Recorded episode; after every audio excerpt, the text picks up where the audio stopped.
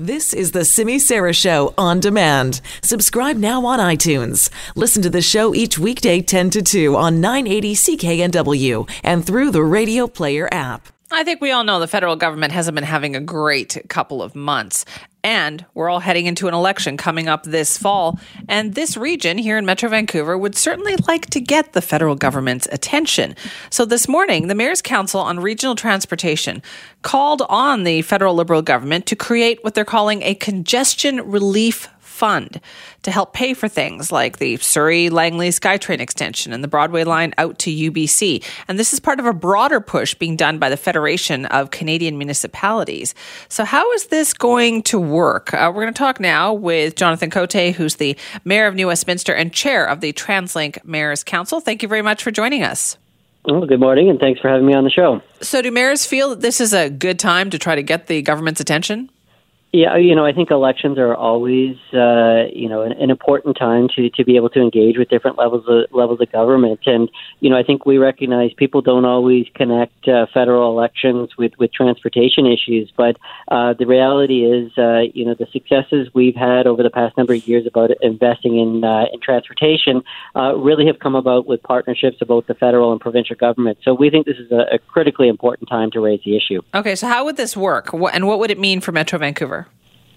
Well, you know, I think the the big ask and probably the biggest difference in the asset we're making this time is, uh, although there are lots of really important transit projects that we want supported in, in in the region, what we're asking for is actually a fund, a stable source of funding that could be provided every year from from the federal government. And I think this will put our region and, and cities all across this country in a much better position to be able to to plan and, and invest in, in, in transit. So we're uh, we're calling for, for an annual fund to be established uh, uh, by the by the next federal government that, that will really help big cities all across uh, all across this country.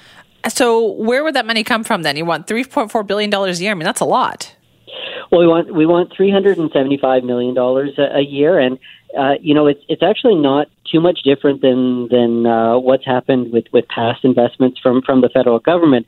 The problem with how it's been done in the past is it's always it's usually been project based and it's it's come unpredictably. So you would get a large amount in, in one period, but then you'd have a period of time without funding, and that makes it very difficult to, to plan and invest in, in transit. So essentially, what we're asking for is a predictable uh, stream of funding that uh, that can come from from the federal government for their contributions for investments into transportation in the region. Okay, so then overall across Canada, the Federation of Canadian Municipalities would like that national fund of three point four billion dollars. How would TransLink get three hundred seventy five million dollars? of that? Because that seems like a sizable chunk.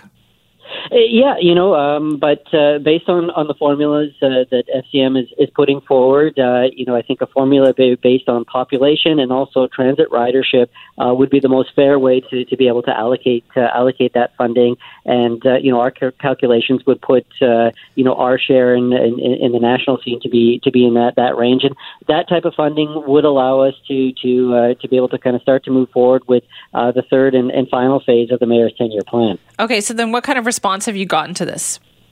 Well, we just launched the campaign uh, this morning, so uh, we're, we're very early on uh, in that. But uh, we plan to be engaging all of the, the major parties because I think really for this to be successful, we want uh, all of the parties to be on the board and uh, on board and, and, recognize the importance that these investments have in, in, in big cities like Metro Vancouver. So then, how would that work? Is this is this money that we're going to need to build that Surrey Langley SkyTrain extension? Like, can it not happen without help, more help from the federal government?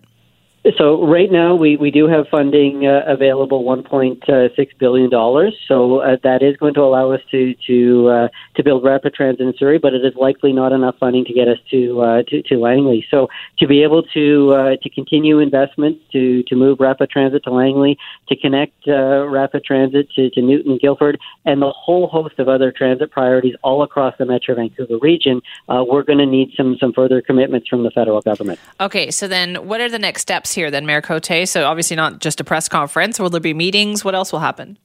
Yep. So we are definitely going to be engaging with all all four four parties, uh, and we think this is a crucial time to be able to to do that. To start to get the attention now, as parties are starting to think about uh, developing their their platforms for the upcoming uh, election campaign. Uh, and we're also going to be engaging with uh, with residents in, in Metro Vancouver. Uh, you know, I think we think it's critically important that we raise the the awareness of transportation issues during this during this campaign. But we're hoping to also engage residents so that they themselves can start interacting and engaging with, with candidates in the upcoming election on this matter. Okay, so then this isn't just the federal liberals that you want to apply this pressure to.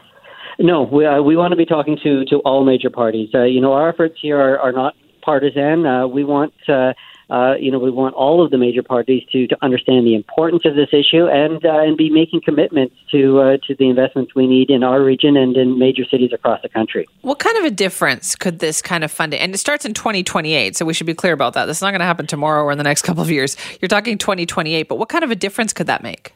Yeah, you know, if we were to have the, the stable funding, annual funding, predictable funding, it would allow this region to uh, to kind of get out of the cycle where every uh, you know every three or four years we're kind of in that point where we need to ask for, for more funding to be able to do anything, or we or we get stuck and have to stop investments in, in transit. And over the next few years, we are going to be investing in uh, transportation and transit projects all, all across the region. But what we don't want to get to a point is three, four years down the road where the funding, the previous funding commitments have come to an end, and we're not able to plan or make investments in the future. So with with that stable funding, then we can get on with long term plans that can go 10, 20 years, and ultimately that's that's the best way to do transportation planning. And do you think then that this will affect people's vote, like how people choose to vote, depending on which political party has said that they will say, support an idea like this? you know, we, we, we are hopeful, and uh, you know, we know transportation is one of the, the big issues facing uh, Metro Vancouver residents, and uh, you know, we're hoping uh, that we can start having people actually connect an issue that affects their daily lives in uh, in, in, in their communities uh, with with a federal issue, which isn't typically what, what people think of as, as federal issues. But as I said before, you know, without federal partnerships on these areas, uh, we're not going to be able to, to move forward with those investments. And uh, and we're hoping that uh, that voters can, can respond and, and help help us put uh, put pressure on, on all of the parties. All right. Well, thank you very much for your time on this. Oh, appreciate it. Thank you. Appreciate that. That is Jonathan Cote, chair of the TransLink Mayors Council and also, of course, mayor of New Westminster.